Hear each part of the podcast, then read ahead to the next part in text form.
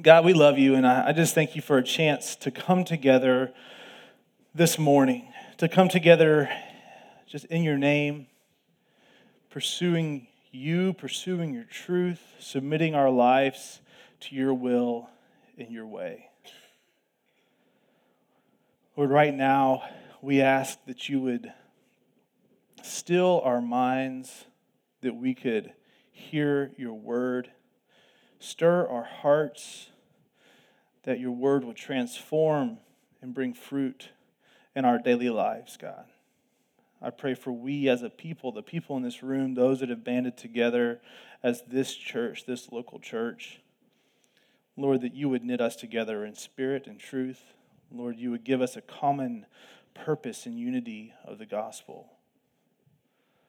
Lord, as we continue to look at Jesus' sermon from the Sermon on the Mount, we hear the teaching from his mouth. I pray that it would fulfill the work that you desired it to. Lord, we know that in Isaiah we're told your word does not return void, so we take comfort that that is the power of the teaching this morning, not my delivery, not my eloquence, not my charisma or lack thereof, but your power, God, your authority. And as Jesus teaches, he teaches with his own authority. And Lord, these words come in that authority. So we just with open hearts, open hands, open lives, we come to your word now just desiring, needing, crying out for your work to be complete. In Jesus' name, amen. Well, good. Well, so if you have talked to me recently, you ask me how I'm doing or how's life, what's going on, you will inevitably hear me talk about the remodeling of my kitchen. It has been an ongoing saga for a few months now. It's really comical, and, and my wife, I'm sure, is Amber in here right now? She's not. She would just shake her head. When, so we, we sold our house in November, moved in with her mom, bought our house on November 18th, went to India for 10 days, came back the weekend after Thanksgiving, and I told her, hey, we're going to get all this done, and we're going to live in our house by December 19th. Yeah, for, and, and, and the guys that are laughing the loudest are the ones that have been over to my house to help me work. And so they, you know, it's, I mean, we literally just moved in Wednesday night. I had family come in Wednesday. That was our big push, get done for Wednesday. And, and we got it to where it was livable by Wednesday. Um, and so it's been quite the endeavor. It's been a lot of fun. Um, but we, we chose to do an IKEA kitchen. And has anybody ever put together IKEA furniture before? So, the IKEA instructions, there's an irony to them because they are a language all their own, even though they use no language. There's no, if you've never seen them before, it's just pictures of this kind of funny looking man that's kind of a little bit amorphous, just has just the resemblance of a person. And then he's got boards and he's got pictures and arrows and no words. And that's because IKEA is sold all over the world, and it's much easier to do that and just hope that people can figure it out. Well, we are finishing up. My family came in town, and the kitchen was not usable yet. And so we all started, they came in full board, just ready to help. And we're putting drawers together.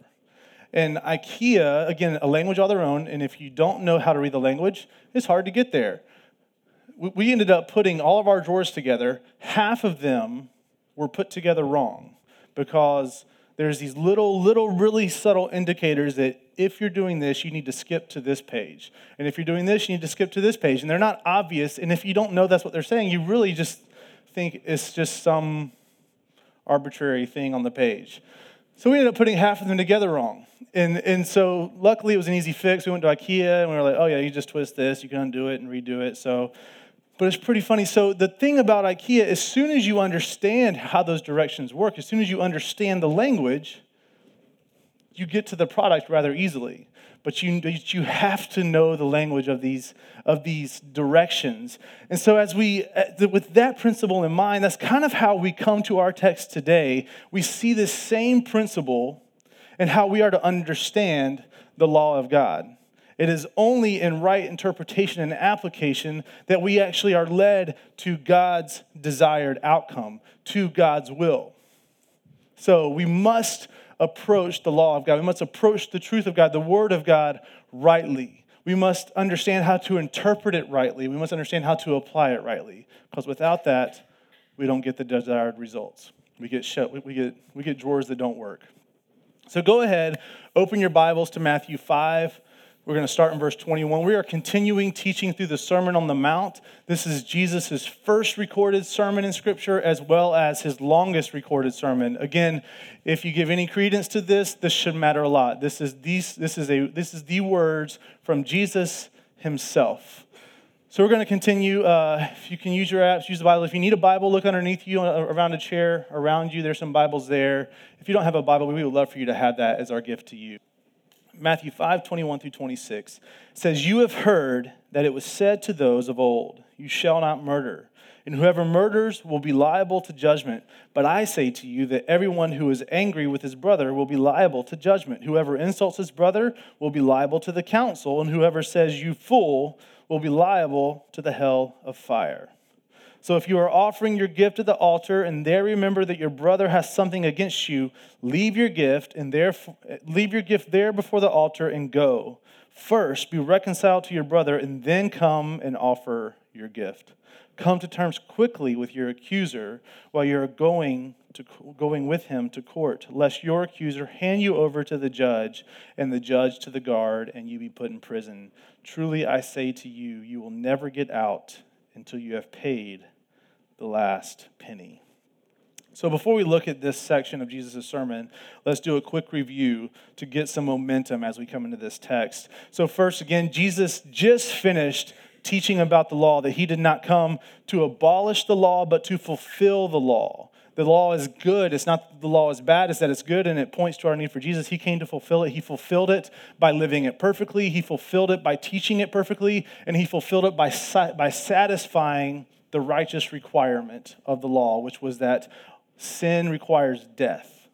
He satisfied that in his death for you and me. So he didn't abolish it, but he fulfilled it. Again, so again, there's nothing wrong with the law. As he as he ended it, he talked about the, the he, he was exposing the error of the teaching of the Pharisees and the scribes. And it's not that there is an error in the law. Again, just as we already alluded to, there's an error in the interpretation and the application of the law verse 20 that we just looked at, if you, let's read it real quick just to make sure we have it. Verse 20 backing up says, For I tell you, unless your righteousness exceeds that of the scribes and Pharisees, you will never enter the kingdom of heaven. This verse, it acts kind of as, an, as a hermeneutical key to us. What is hermeneutics? It is, it is the study of, of how we properly interpret scripture. So this passage really works as a hermeneutical key, a, a key to how we should interpret the, the, the following section of the Sermon on the Mount, and really all of the rest of the Sermon on the Mount, kind of understanding what we walked away with is that, you know, last week when we talked about this verse, we talked about that your, our righteousness cannot in, in an earthly manner exceed that of the Pharisees and scribes. They held to the law, to the letter, better than anyone. And this was pointing to the righteousness accredited to you by Christ upon your confession and surrender. That now, when God looks at you, He doesn't see your works that attain your righteousness, He sees the righteousness of His Son, Jesus that makes you righteous. So you are righteous. It becomes the identity. So again, that's what we talked about. This so understanding that as we move forward through the rest of the sermon, we must understand that Jesus is illuminating this reality. He proceeds to give an, an exposition on the Jewish law and, the, and juxtaposes it against the Pharisaic understanding of that law. He's, he's, he's again expanding on teaching, illuminating, trying to get you to see the difference between, between the, the, the, the life under the law, the life where righteousness, again, is achieved through behavior and action, versus life of righteousness as a citizen in the kingdom of God, one who is a citizen, again, uh, brought into the, the people of God, the kingdom of God, the, where there is a sovereign, holy ruler. So, again, it's not one, one more clarifier it's not a contrast of the law given through Moses, as we would know the Ten Commandments and all of the ordinances and statutes that derived out of that. It's not a contrast of that with Jesus' new law. Rather, again, one more time, it is a contrast of the Pharisees' misinterpretations and misapplications of the law with Jesus' attitude toward the law. and his teaching of how the law should be lived out and understood. So I think that gives us some proper context, gives us the momentum. So, what is the first thing that Jesus says in this section? Verse 21, it says, You have heard that it was said to those of old. You have heard. So, what is he doing? Verse 21 marks a transition in his teaching, and Jesus is moving into this exposition of the Old Testament law. This 21 starts, is the first of six examples that Jesus uses a familiar Mosaic law, familiar Old Testament teaching, and he does it in the next 22 verses. We see that in this verse 21, we see it in verse 27, which we'll look at next week, that section, then 31, 33, 38, and 43. Just over and over again. You've read it, you've heard it, you know this. And so he begins with this, this common understanding, this foundational teaching that has been there for the Jewish people all this time. But then he, he, he exposits it, he expounds upon it, and he teaches it to the right understanding of what's fulfilled in him and what is to be carried forward. So, if you recall last week, we pointed out that the Pharisees had the habit of extending the law beyond its bounds. We talked about that with divorce. You know, that you should not divorce and they, you know, set for in the case of adultery. It's kind of the law as it was stated, but then they, they extended it to where they took that, that credence, that allowance for divorce, and applied it to anything that displeases. And like we said, a man could divorce his wife if she burnt dinner, and he'd just have to write a letter and it'd be done. So they had the habit of extending the law. They also had the habit of limiting the law, which we talked about last week, the example which we're going to look at today, thou shalt not murder. And they said, or, you know, and as long as you don't do that, you're fine. So they had this, this habit of extending and limiting for, for their benefit. Um, and so the teaching is, is where we have seen the error. So there's two errors here that we see. I just spoke all of my notes there, so I love that when I just get rolling and then I'm, oh, I had that in my notes, and that's good. So I was about to redo it. I don't have to do that, right? Okay, so the Pharisees had taken the truth of God and limited it to manageable requirements. That's what they had done. The Pharisees, the Pharisees had taken the truth of God and extended it and limited it to that which was manageable. Think about that. How, how often do we do that? The, think about if you maybe you're familiar with the rich young ruler later on in Matthew. We see also in Mark where he was like, "Hey, what do I have to do to get into heaven?" What do I have to do to inherit that? And Jesus is like, hey, don't murder, don't steal. He lists these things, and he's like, hey, I've done all that. Am I good? The only way that he was able to say that I've kept all the commandments is that he has, he has limited them down to this manageable, manageable expression of the law, to where it was just stay within these bounds. Do this, don't do that, and I'm good. And I'll tell you, if your adherence to the law, if your adherence to truth, if your, if your obedience to the commands of God doesn't lead you through the valley of repentance and conviction, I guarantee you, you have limited the truth of God to something that is manageable and acceptable to you.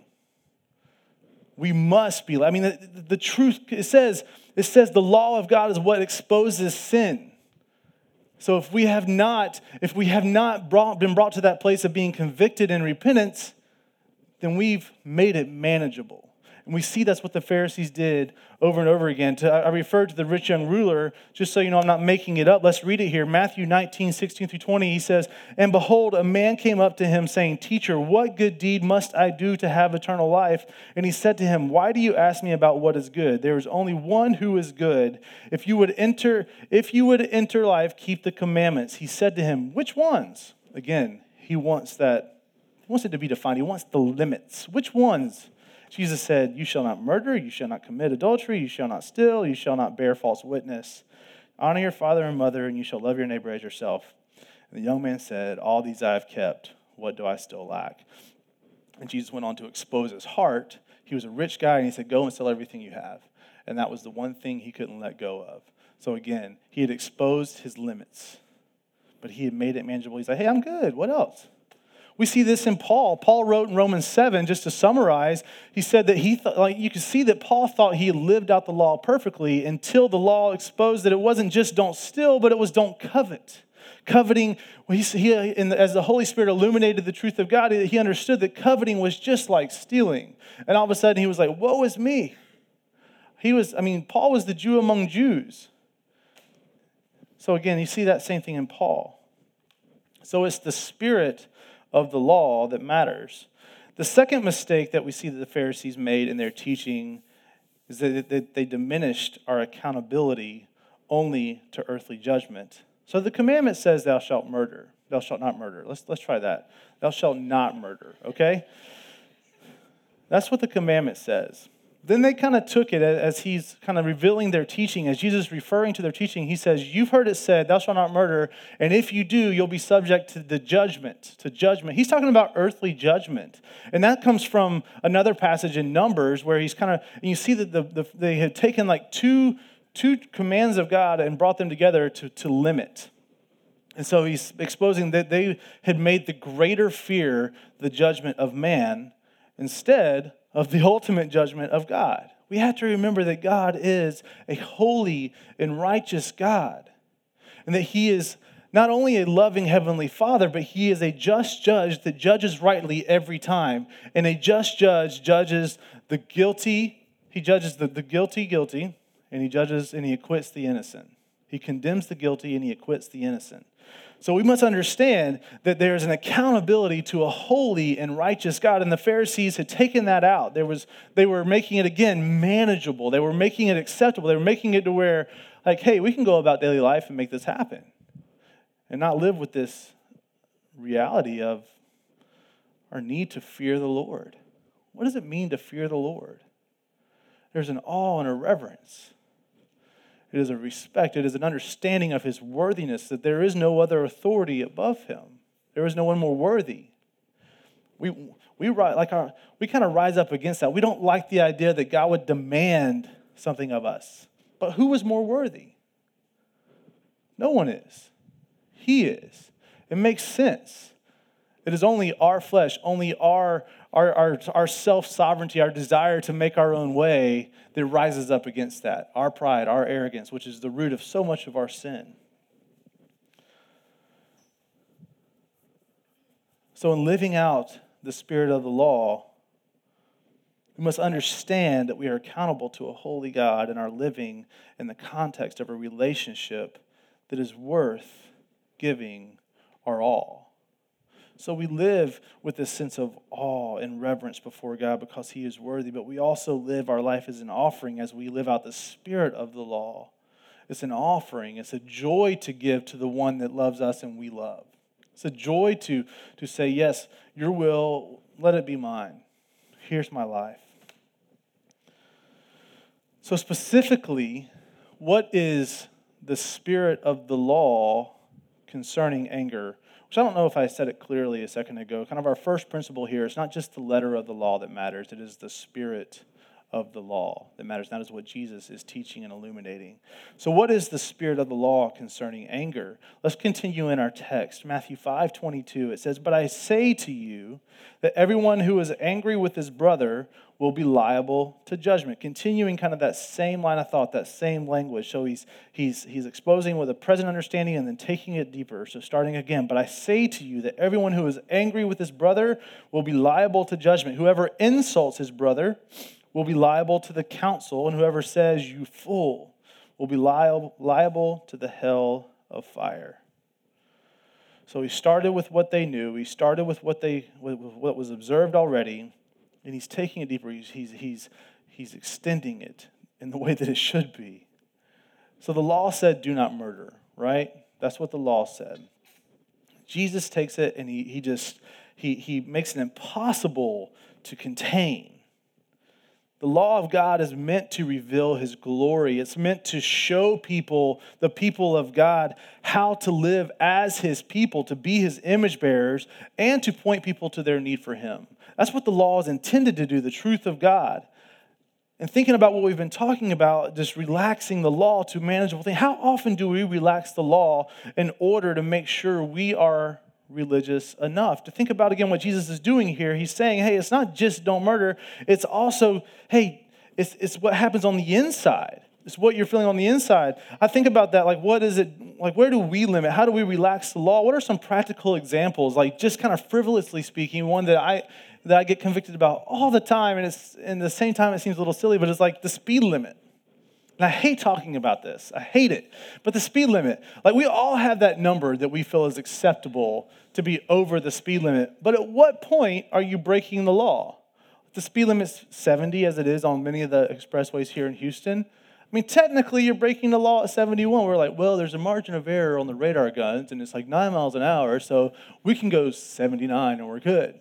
Or or if you're fiscally driven, hey, oh, you know, hey, at 14 miles an hour, it doesn't affect your insurance. So it's really more just if you can afford the ticket, but you don't want your insurance to increase. Like that's kind of how like that, that's a that's a funny example, but that kind of shows the principle, kind of getting more personal I think about some of the ones that are common to us, and I think about the, the, the, picture like that we are told to, to give as Jesus gave, to give sacrificially. And I don't just mean money, but I do mean money, but I also mean your time, of how you prioritize your time. I mean your gifts, how you use your gifts. Are they to benefit just you? Are they to, again, to, to redeem the world and glorify God? So we think about that and like to, to, to limit it, we, we often have this like, this comparative righteousness when it comes to this stuff. We look around and we find comfort that we are giving more than that person, whether it be money, whether it be time, whether it be talent, whatever it may be. We're like, hey, I'm doing more than that guy. You know, he spends he spends $1,000 a month on Starbucks. I buy my coffee at Second Cup you know, which I love Second Cup, but I'm just saying, like, we have this relative righteousness when it comes to the ways that we limit the law into manageable ways. Another, to again, getting a little bit more personal, we think about kind of the, the idea that, hey, I want to, I want to, uh, be holy as God has made holy, especially with my with my sexual purity. And and you know, and I'm, I'm not just I'm not going to sleep around, but it's okay if I know that I, if I'm if I'm in a relationship that I'm invested in and we have love for one another, and we're probably going to get married. That's the way that we relax the law. We think about whether you're married or not. We think about pornography. I mean, I've heard it said. I have. I mean, I, this is a quote. Looking at pornography has to be better than sleeping around looking at pornography has to be better than having an affair. I mean, I've heard those words spoken. And I mean, that to me, that, that reality, and you can apply that concept to any of these things in our life, but that's a picture of a very real way that we limit the spirit of the law of God. You know, I was talking to an engaged couple that uh, was living together, and they asked me if what I thought about that, and and they and he they said that they had studied scripture, they looked at the Greek, and they looked at porneia, the, you know, kind of the word for sexual impurity, and they said, you know, it just means it doesn't apply past sexual intercourse. And because I asked him, we're just getting frank here. I asked him like, hey, so I mean, are you guys sleeping together? They well, we sleep in the same bed. I was like, well, are you having sex? They're like, no. Well, are you doing anything? Yeah. Well, like, what are you doing? and I said, pretty much everything but sex. And, and I was like, do you really think that's what God intends? Does that really seem like what God intended in, in his call for purity? Does that, does that seem to line up with all of Scripture, not just this one word? And yet they felt like they were faithful to the word because they had taken it down to one word. And they looked at one word and they said, This word has allowance. They said, So we're okay. That's a real picture of how we limit the law. But we cannot isolate any part of Scripture. We cannot isolate any part of the truth of God. We've got to take it all. And, and the point is, is that I'm, i might get ahead of myself. So how about I just leave it there and maybe I'll have to wrap it up. If you don't feel like I wrap that up, just raise your hand before I finish and we'll come back, okay? I think I'm going to, though. Um, but Jesus, he took the law of not committing murder and he illuminated, illuminated the fact that it concerns everything that is in the heart, not just the act of taking a life. So it's the way that you feel about someone, the contempt in your heart towards a person. And all of a sudden, like you think Jesus coming, you think the Savior coming to, to make a better way. He says, The law was imperfect, now it's perfect in me. You think that it's to make it easier, right? Like, but before, all I had to do was not kill someone. Now, now I can't be angry at someone. Like, how does that work? Like, that's not easier, Jesus, right? Like, that's not cool. Like, you're supposed to make it better for me, not worse. But he does. He, he takes it and he says, hey, like, it's not just don't kill someone, it's also what's in your heart towards people that matters. So we must not entertain sin. As we're, we're kind of building this point. And we cannot entertain sin. We understand that God is both, like we've said, our just judge and heavenly father. Because when that happens, again, we understand the full picture that He's worthy of our life and our offering and our obedience. And He's also worthy because of His love. And they don't compete with each other. It doesn't make sense to give the bare minimum when you think about it in those terms. I mean, we work. How often, bless you, how often do we work to pacify sin instead of killing sin? Which is better? When we, when we looked at the Beatitudes a while back, we, we looked at uh, Matthew 5 6, and we saw that it says, Blessed are those who hunger and thirst for righteousness. And in the context of what Jesus was teaching, he was saying, Blessed are those who pursue to live a righteous life, to live out the laws of God, who vehemently and passionately and urgently work towards being rid of sin. Jesus already taught that. And he says that is, that is a characteristic of a Christian, not something that you do so that you can be a Christian. Because you are in Christ, because he has made you new, because you've taken on his identity, this is who you are. You will hunger and thirst for righteousness, and in that you will be satisfied. But he's saying at the same time, while he's saying you must pursue and work to be rid of sin, but more often than not, we work to pacify sin. We just we just make sure that it's not a big like we make sure that the grievance is acceptable. Again, I'm still just expanding on the idea of how we limit God's law into something that is manageable for us. We cannot work to pacify sin in our life. We cannot make allowances for it just to kind of hide tucked away. I mean, one of the most common things is just the visible. We make sure it stays invisible.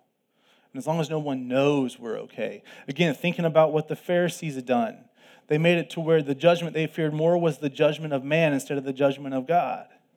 So again, we do the same thing. We have a tendency to be okay with the ones that nobody sees, and we tuck it away. But yet, that's just pacifying, not killing. We want to kill the sin in our life.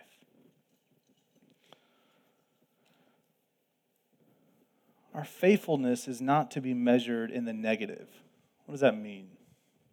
It means is your faithfulness measured by what you do and don't do, by what you making sure that we don't. Again, that's what the Pharisees had done in this time. Their, their, their righteousness was measured by what they didn't do. It was all defined in the negative. So we're not going to murder. The truer heart, the spirit of the law is that our faithfulness is expressed from the fact that we have been given our all, that we are from the fact that we are to give our all to the one who gave his all.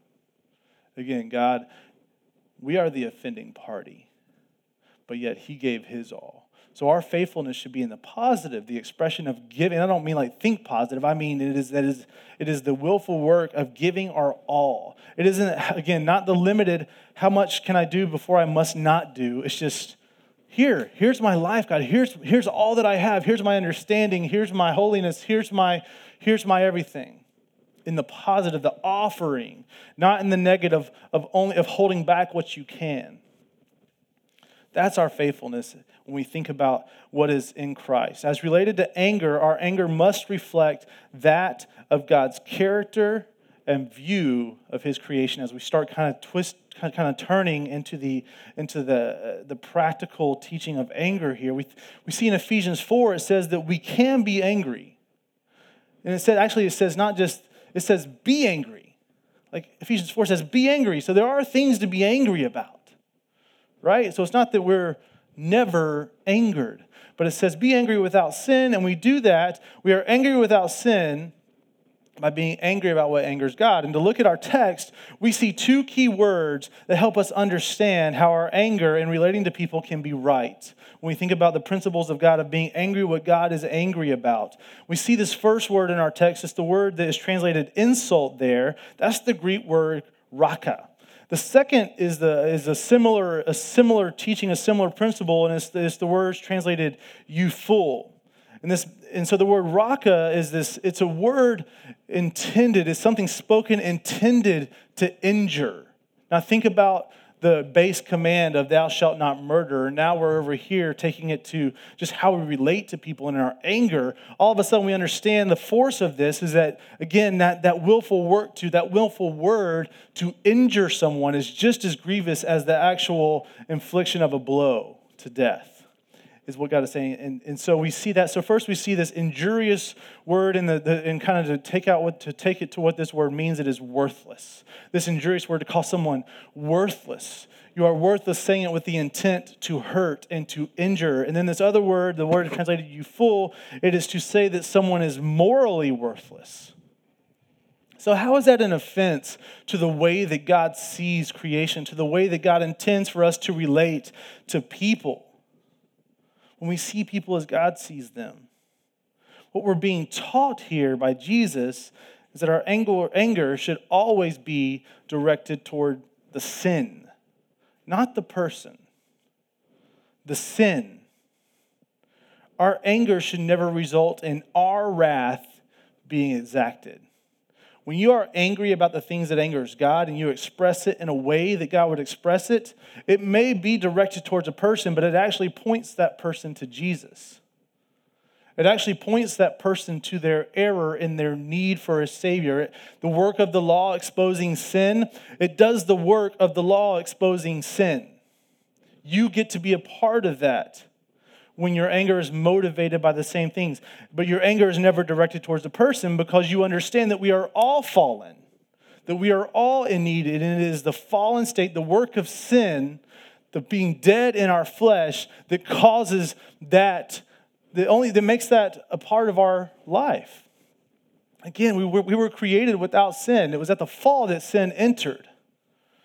And so your, your anger is directed at the one who imprisons, who enslaves. So all of a sudden you recognize that it is, man, when someone offends, when someone's thoughtless, it's fruitless for you to get angry at them. Now, let them know how you feel, but do it in a way that helps them see the truth.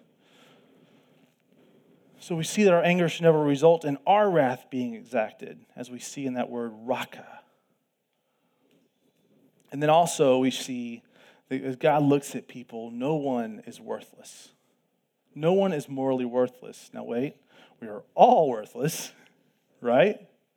But no one is incapable, is out of the reach of redemption in Christ. Salvation is for all those who call on Christ. Redemption is for all those who call on Jesus. So to say that someone, to say that you fool, that you're morally worthless, is to say that God is not capable, to say that the gospel is not sufficient. So in our anger, we must reflect the heart and truth of God. We must see people as He sees them. So, how does this impact our responses to people who wrong us? Our responses and our anger must also um, we must respond to anger as God did.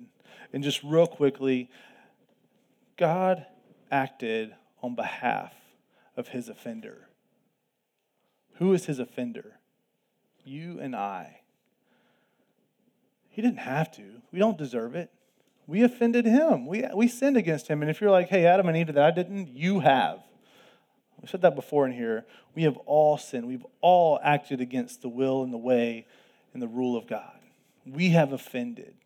But yet he acted on our behalf. Yes, his, his wrath rose up. It was demanded in that offense, in that sin. His wrath was upon us. We were due death not just death of the flesh, but death of the spirit for eternity in hell. But he acted on our behalf. How did he do that? By sending his one and only Savior, Jesus. And we follow the person of Jesus. Jesus came in the flesh so that we could see the image of God, the heart of God, the person of God expressed and lived out. So, Jesus, what did Jesus do? He laid down his life for the offender. Father, forgive them, for they know not what they do, as they put him on the cross. In our anger, we get to act as God acts.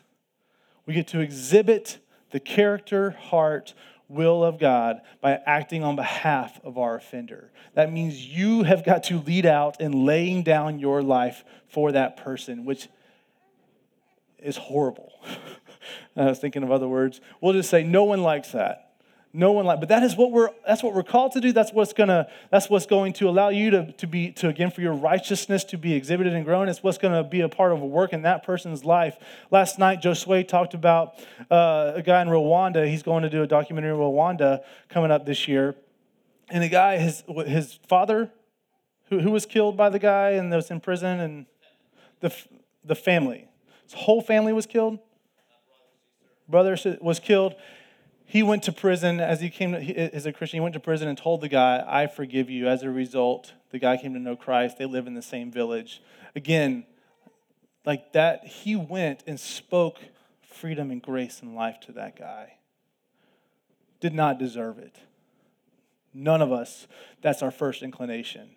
But to respond to anger the same way that God did is to act on behalf of your offender, to lay down your rights for their sake and for the glory of God. And in the end, that is for your sake as well. And our second principle, which picks up steam from here, is that your offering your get is that our living out of the law of God is meant to be a way of life because it is because it is an expression of new life. Matthew 5 23 says, So if you're offering your gift at the altar and there remember that your brother has something against you, leave your gift there before the altar and go. First be reconciled to your brother and then come and offer your gift. So, this is in quick fashion. This could be a whole message in itself. But first, we must see that God desires for us to live in unity. Romans 12 18, just one verse of many. If possible, so far as it depends on you, live peaceably with all. Our relationships matter. Again, we see that just in creation, that God created Adam in perfection and perfect unity, and yet he saw that it wasn't right for him to be alone. He created a human companion, and when Adam saw him, he basically said, At last, what I've been looking for, as he was walking with God.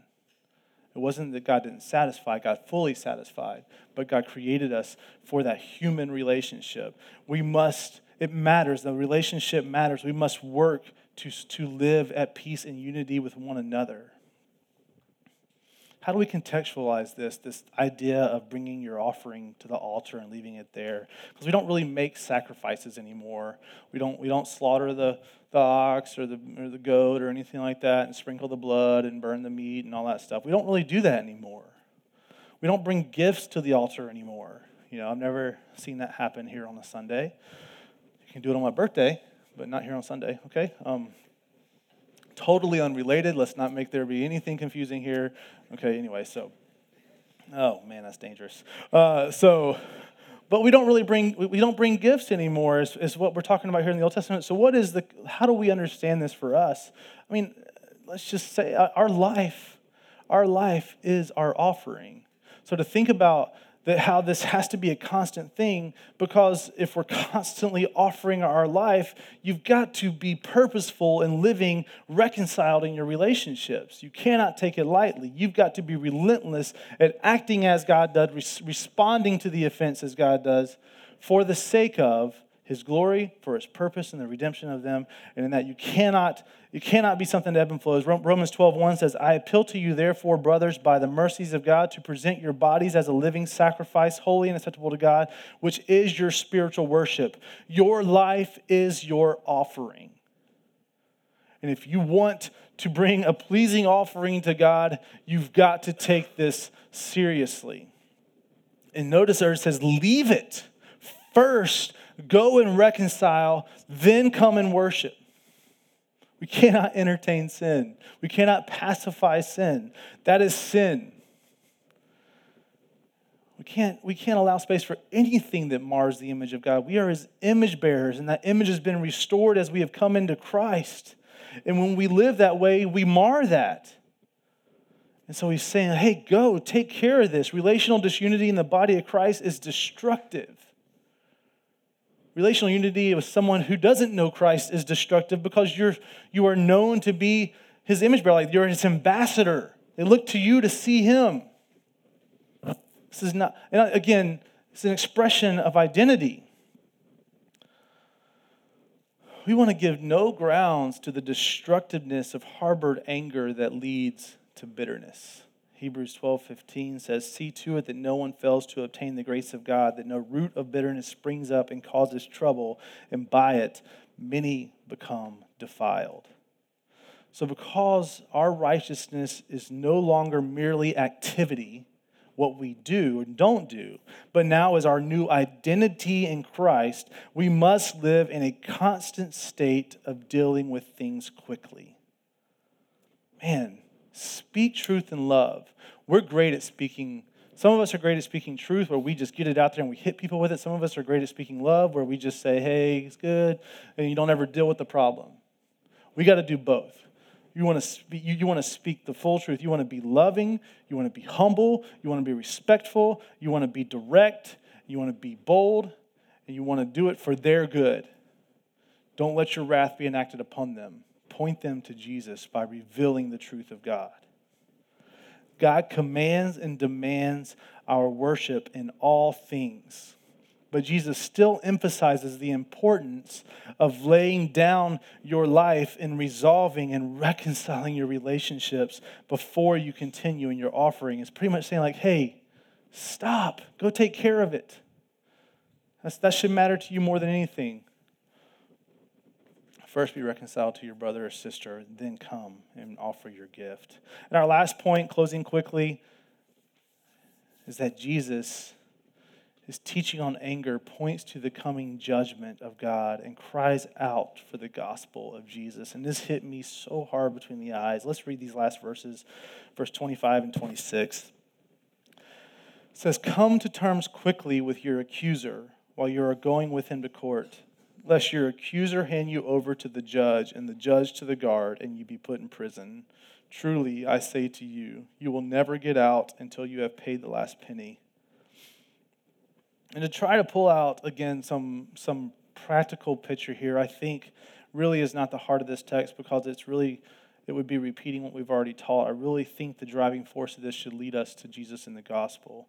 Your accuser, your accuser, all of our accusers, is our falling short of God's righteous requirement.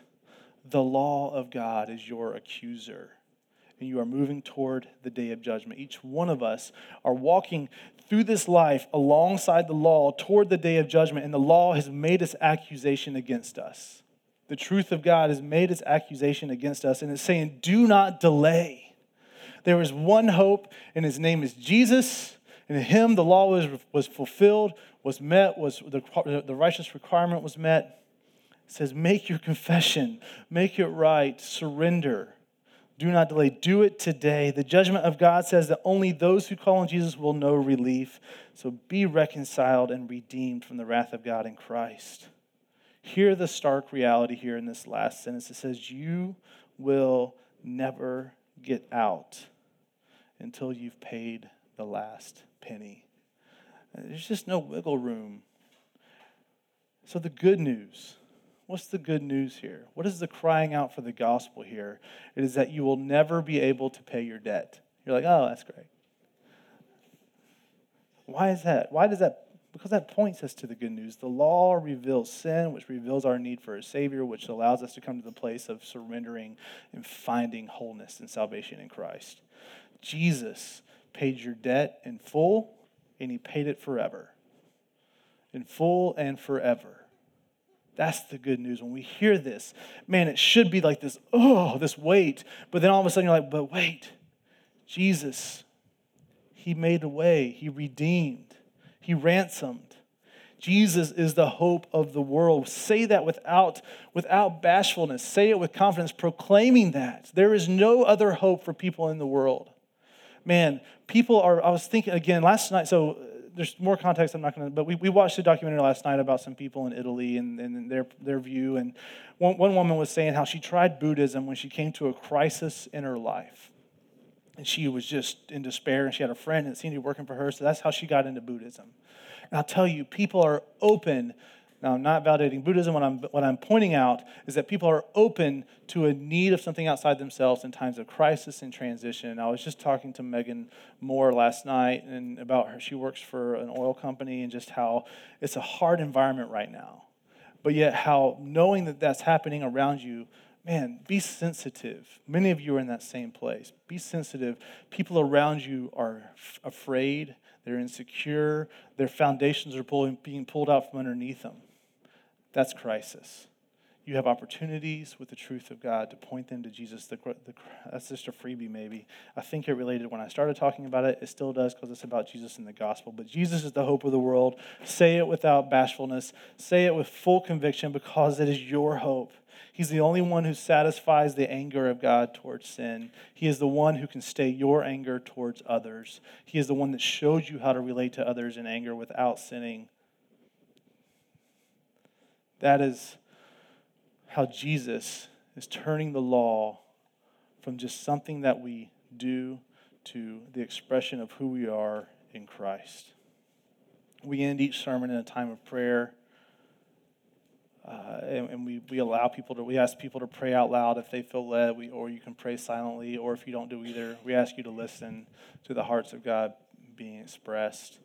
Uh, in this time of prayer today, I want us to to focus kind of on these things. Pray for those you are angry with. Pray for God to reveal areas and relationships you are harboring anger with. Pray for your anger to reflect God's attitude towards sin and his beloved creation. And overall, just pray that the people of God would, would reveal the reality of God, the character of God, and would give glimpses of the tangible glimpses of the kingdom of God.